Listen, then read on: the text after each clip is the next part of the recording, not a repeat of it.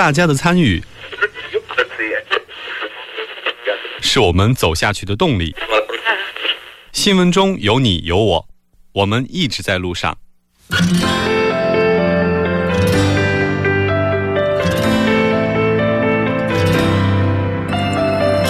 参与我们的节目，您可以通过手机短信的方式发送短信到井号幺零幺三，每条短信会收取五十韩元的通信费用，或者可以进入我们官方网站三 w 点 tbs 点 s o u r 点 kr 进行留言，我们期待大家的参与。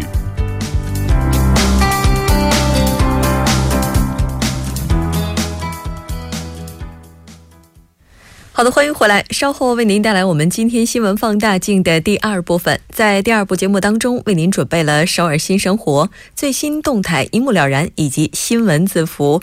稍后是广告时间，广告过后马上回来。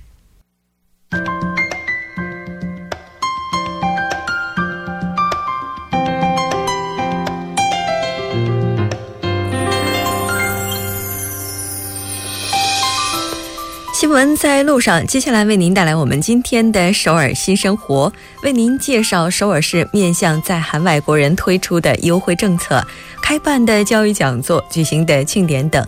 马上就进入今天的首尔新生活。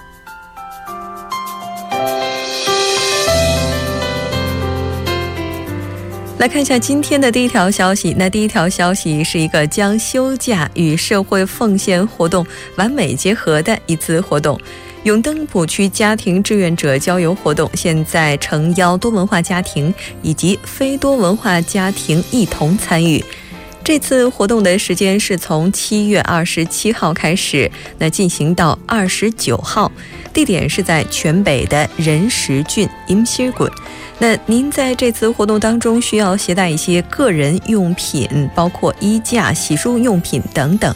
在这次活动当中，主办方会为大家提供帐篷、车辆、主食、零食等等。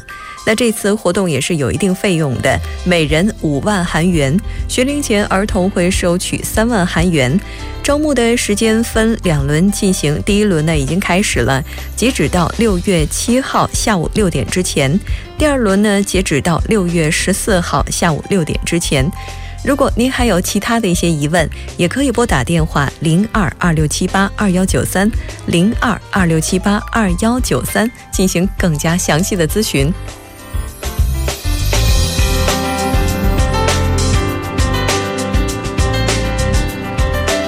再来看一下今天的第二条消息。那第二条消息是二零一七年冠岳区为结婚移民者准备的就业支援活动。那这次活动的名字是“我会计算机”。时间是从六月十四号开始到六月三十号。那第一期的课程每周三、周五进行，从下午三点进行到六点。下一次呢是在七月四号到八月二十九号，每周二、周五从下午三点开始进行到六点。地点是在冠岳区图书馆五楼第二讲座室。申请的对象呢，是对取得计算机资格证感兴趣的结婚移民者。这次一共会招募十五人，活动是完全免费的，截止日期是到六月十三号。所以在之前，如果您要申请的话，要抓紧了。您可以拨打电话零二八八三九三九零零二八八三九三九零进行报名或者咨询。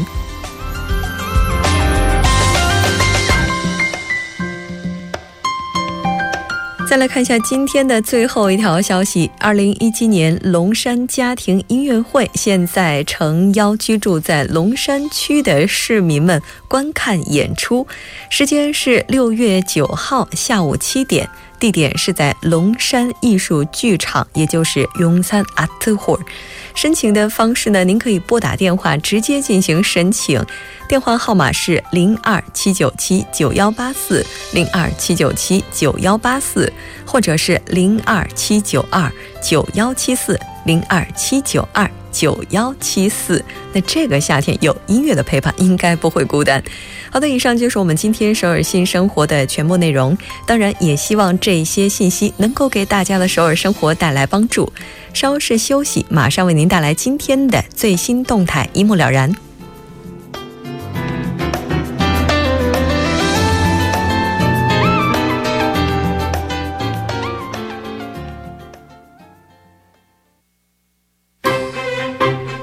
中有你有我，我们一直在路上。您的参与，我们的动力。参与我们的节目，您可以通过手机短信的方式发送短信至井号一零一三，每条短信会收取五十韩元的通信费用。您也可以登录我们的官网三 w 点 tbs 点操语点 kr 收听更多广播回放。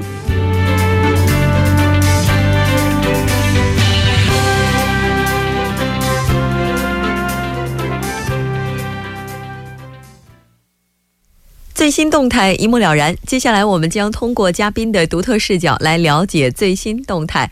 今天我们请到的嘉宾依然是来自首尔大学的助教授董科。董科，你好。木真，你好。很高兴跟董科一起来了解今天的最新动态。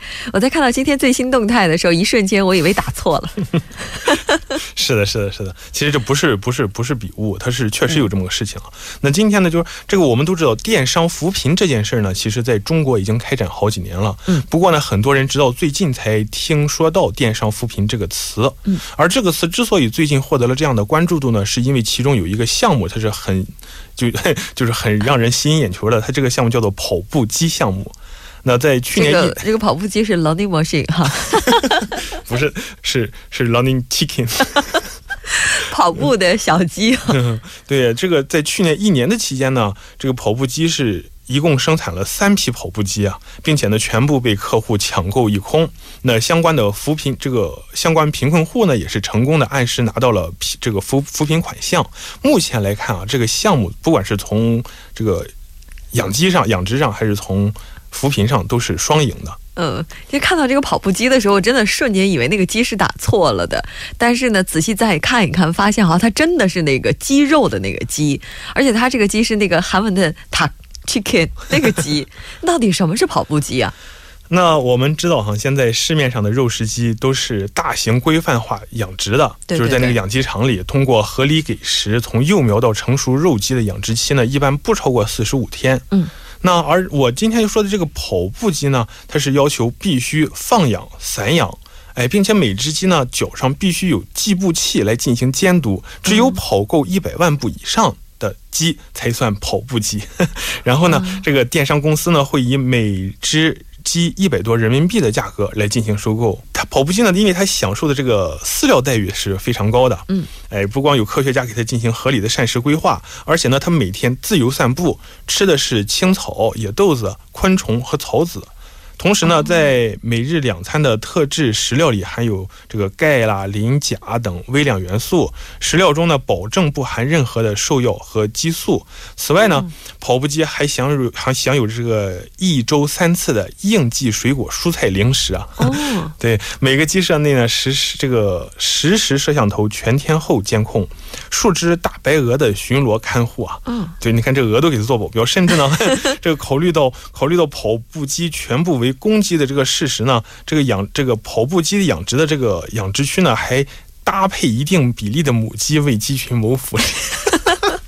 我觉得这个真的是人的想象力真是太丰富了。但是如果要是按照您的这个说法，也就意味着饲养跑步机它的成本是很高的。是的，的确是这样。哦，那成本这么高，怎么扶贫呢？那这个项目呢，在建立的一开始呢，它就离不开电商的支持。首先呢，我们这个想要养殖跑步机，首先呢，你要是贫困户才行，而且那个贫困户呢，你要先交申请，然后呢，申请通过以后，由电商提供免息贷款作为养殖基金。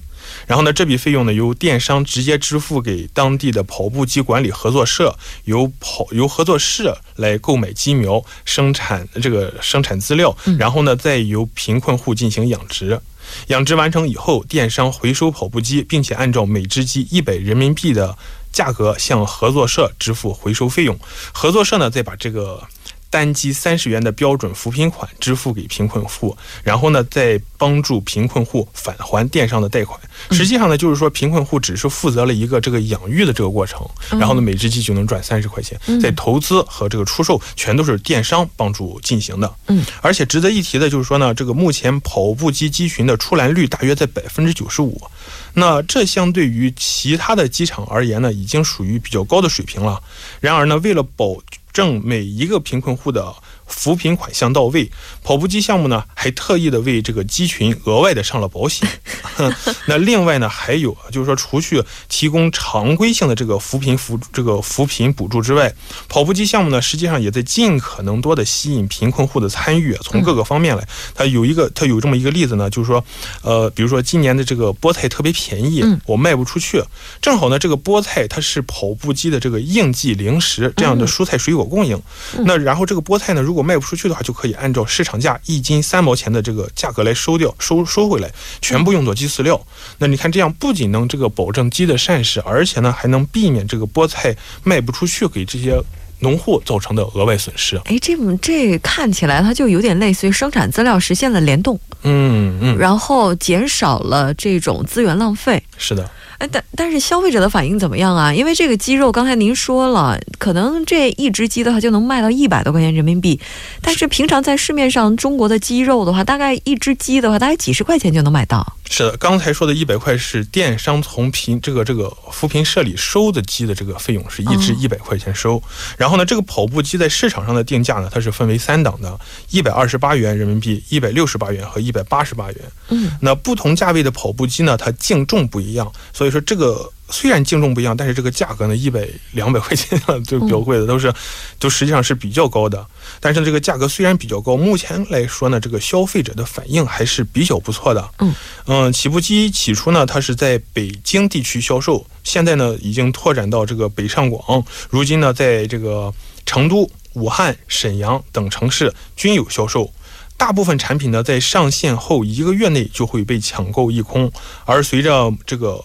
养殖模式趋于成熟，市场接受度逐渐变高的情况下呢，电商也开始考虑将跑步机项目在中国的其他地方进行复制。嗯嗯，那这种现象呢，它不光是因为了我们怎么，因为这个消费者们怀念过去散养鸡的肉质和风味，它也跟这个跑步机从鸡苗开始到最终屠宰入库，甚至包装材料都在严格把握品质有关。嗯，我们举个例子来说呢，就说这个跑步机使用的鸡苗全部是六十天日龄的这个公鸡鸡苗，嗯，单只鸡苗成本接近二十元，而养鸡饲料呢，也是通过专家进行专业的营养搭配，确保鸡苗的健康成长，就连包装呢，也是经过反复测试过的，特别结实，然后一个人站上去也没有什么问题。哎，真是做精了，是吧？那这么看起来的话，应该说这个跑步机也算得上是市场扶贫相结合的成功案例了。可以这么说，那跑步机让中国的这个扶贫事业走出了一大步。下一步呢，就是如何针对不同地域特点去快速复制这样的类似案例。嗯，那这就需要综合考虑当地的气候啦、地理环境啦，也需要考虑地方政府支持程度以及当地贫困户的参与积极性。嗯，这些都是我们这个将来可能要面临的重大挑战。是的，没错。我觉得除了鸡之外的话，你说中国人那么喜欢烤鸭啊什么的，这鸭未来应该也考虑一下扶贫吧？还让你说中了。那除了这个跑步机品类之外呢，扶贫方式呢还计划输出到其他的产品线，比如说，你的这个这鸭叫游水鸭，鸭子它本来就游水的嘛。啊，游泳的那个游。对，游水鸭。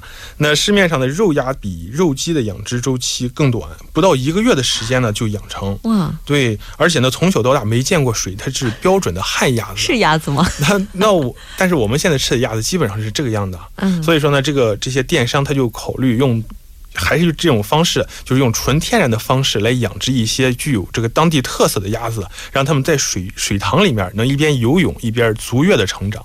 啊，真的是突然想发一下感慨啊！人类真的在探索美食的道路上似乎是永无止境的。非常感谢董克给我们带来这一期节目，我们下期再见。谢谢木真。稍后我们来关注一下这一时段的路况、交通以及天气信息。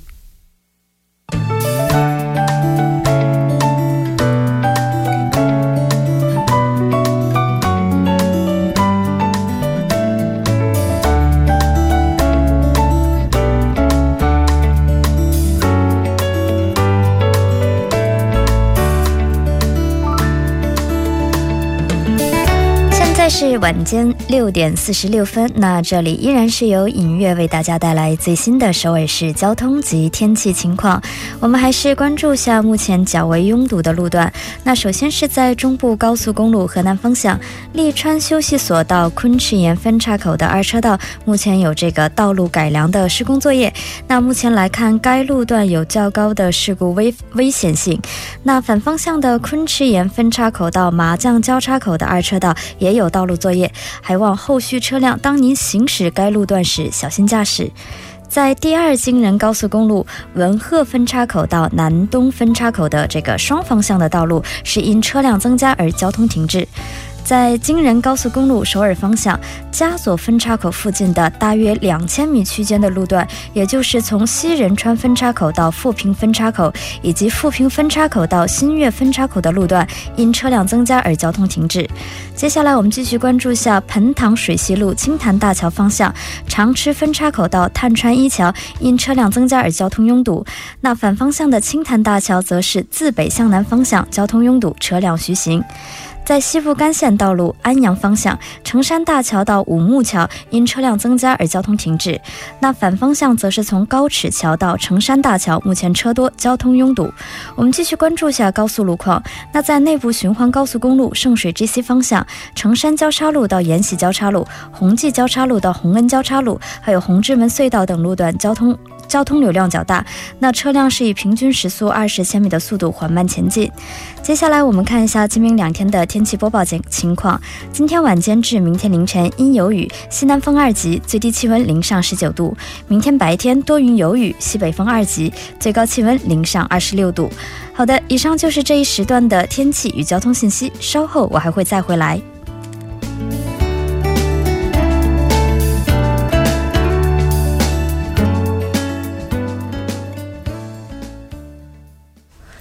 聚焦热门字符，解读新闻背后。接下来，我们就连线小新，一起来了解今天的新闻字符。小新你好，啊，木真好，各位听众朋友们好。嗯，小新这声音听起来是感冒了。啊，是有一点。嗯，是的，没错，在这样一个天气，应该说春天和夏天交接之际的话，因为空调，可能很多朋友都非常的痛苦。我们在这里也提醒大家，应该要注意保暖。虽然这个词用在这里稍微有点奇怪哈，但是依然来看一下今天的新闻字符是什么呢？好的，那么今天是二零一七年的五月三十日，也就是五月的最后一天。那么。那么六月的话，也是意味着一个夏季的一个到来。不过呢，对于许多韩国农村农民来讲，那么这他们的这场春天似乎度过的异常艰难。对，我们经常说，在春天的时候会有一些气象方面的灾害，比如说像沙尘，呃，再比如说另外的就是缺水问题，因为毕竟春雨如酥，贵如油。而今年春天的话，似乎春旱现象又个别的就非常的严重。是的，那么像今年的话，就是今年在韩国的各个地区，就是包括像全罗道、青商道、中青道等等的，那么在全韩的大范围内，那么它的一个春旱现象都是非常严重的。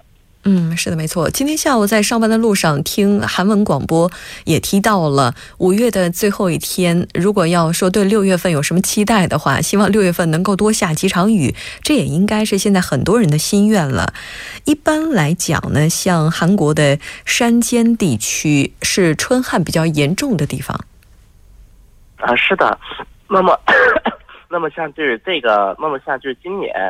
特别是今年在全韩的各个山间地区以及岛屿地区为主的一些地方，那么它的一个干旱是非常严重的。就比如像我刚才看的新闻，有关京畿道安城市金光面的三星里，那么这是在京畿道内是干旱危害最为严重的。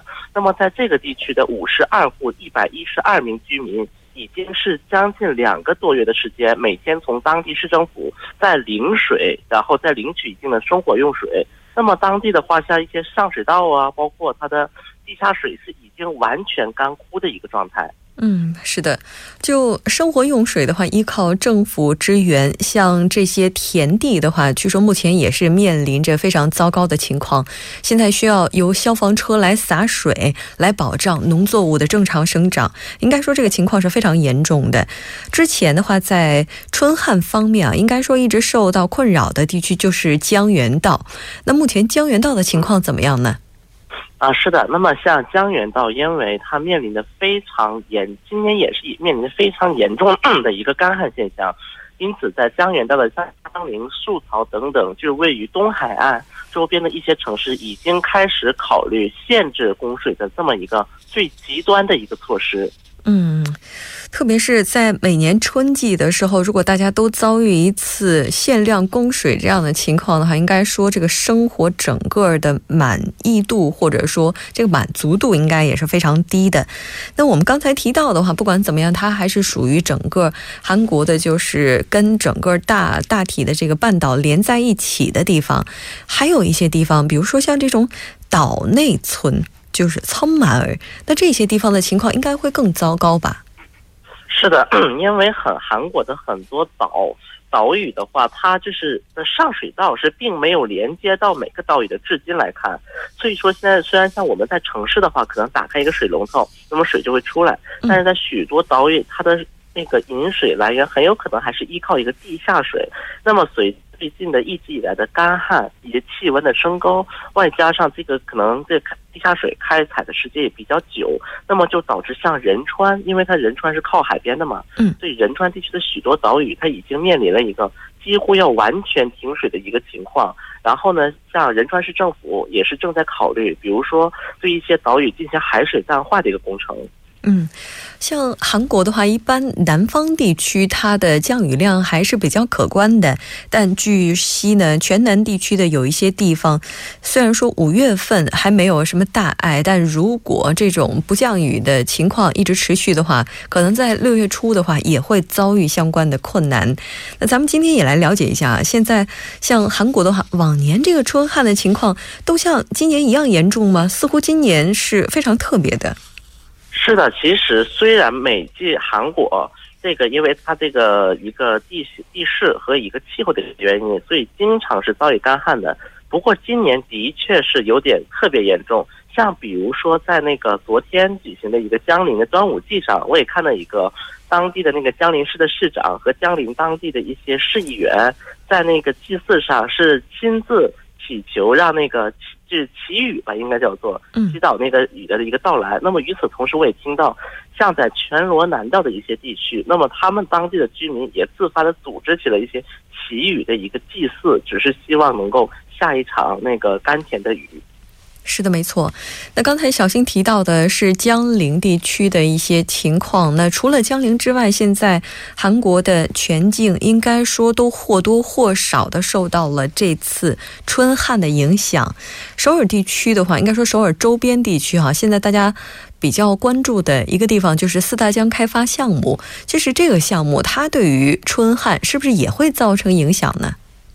嗯，那么是的，就是像前几天我们在新 新闻字符里有提到一样，就是下个月一日，韩国政府将开放四大江十六个水坝中的其中六个水坝。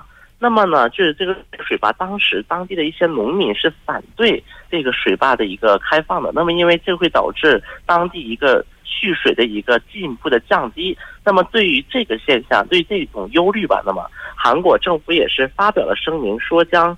说将就是在第一阶段的开放当中，那么只会放流极少部分的一些水位。那么呢，可能这六个这六个大坝，那么它的一个水位可能只会比原来降低零点二到一米左右。嗯。之前我们在看和四大江相关的一些资料的时候，应该很多朋友都对一张图记忆犹新，就是绿藻拉带。绿藻拿铁，那其实当这个绿藻出现的时候，也就意味着这个水温相对比较高，而且呢营养质非常丰富。如果在这个情况之下没有雨水进一步的补充，或者说它这个温度这个不断的升高的话，可能这杯拿铁会变得越来越浓。我觉得这可能也是有官方现在非常担忧的问题了。所以我们在这里能期待的，可能就是六月初的时候，尽量来降一场雨，来缓缓目前的春旱了。非常感谢小新给我们带来的这一期连线，同时也希望小新能够早日康复。谢谢，谢谢。好的，到这里我们今天的第二部节目就是这一些了。稍后整点过后为您带来今天的第三部、第四部节目。